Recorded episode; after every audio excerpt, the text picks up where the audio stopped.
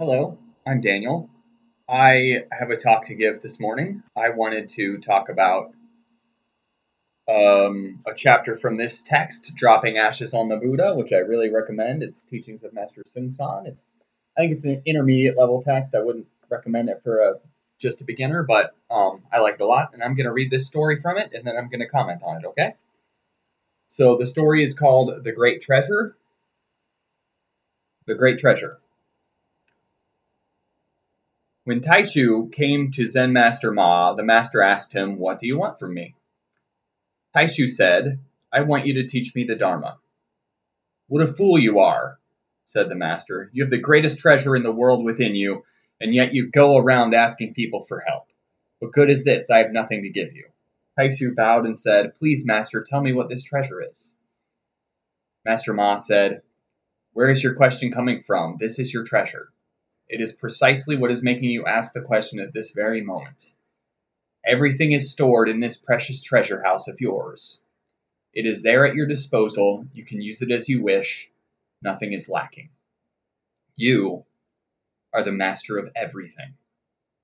Why then are you running away from yourself and seeking for things outside? Upon hearing these words, Taishu attained enlightenment. So, Again, dropping ashes on the Buddha. It's a text I like a lot. So, what happened in this story? Taishu is looking for enlightenment. He's looking for Buddhist teachings. He's looking for wisdom. And he goes to this renowned master. And he, this is in ancient China, by the way. He goes to this renowned master and he says, Hey, can you give me enlightenment? Can you give me awakening? And I think Master Ma, he responds and he says, You I have nothing to give you. Basically, you have it already. And what is he telling us? What is he telling us, right? He's telling us contentment, awakening, happiness, joy. These are things we have already. And we obsess about looking for these things outside of ourselves. And this ancient Chinese master is telling us no, you have the treasure already. The treasure is your contentment. The treasure is the innate wisdom that you have already. So, what he's telling us is we can stop chasing happiness all the time and we can just find happiness where we are because really it comes from within us. It comes from appreciating the little things. It comes from being more aware of our environment, noticing what's around us, and caring about the things we have. We spend so much time getting caught up in in the race to get more things, in the race to get more attention, in the race to get whatever we want. And we don't, we often don't stop and smell the roses. We often don't stop and just appreciate the world as it is. The world is really amazing and everything is really amazing. And we're still unhappy because we just want to get more things and we just want to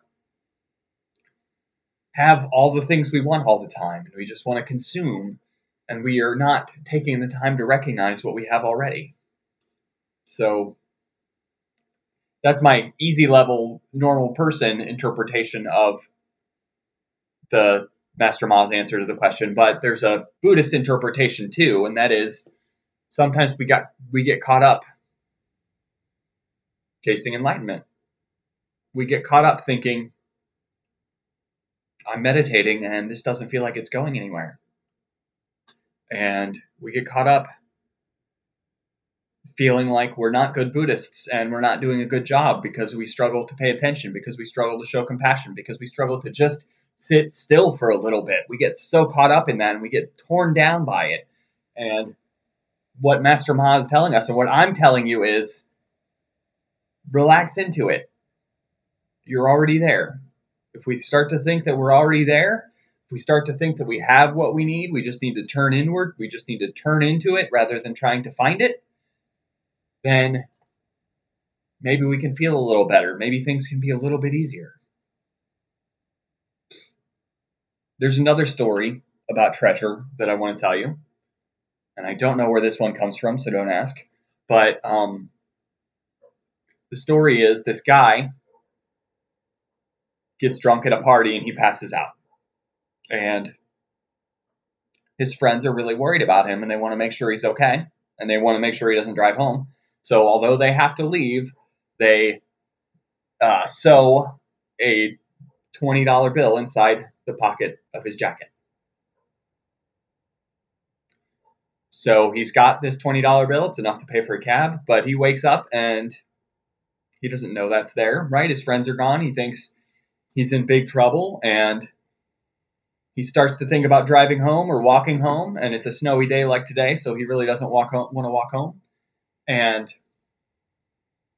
he's very upset and he accidentally discovers the $20 bill in his pocket. In a moment of stress, he's panicking, he's fidgeting, and he discovers it. And then he has what he needs. And we are like this guy that passed out at a party because we have what we need.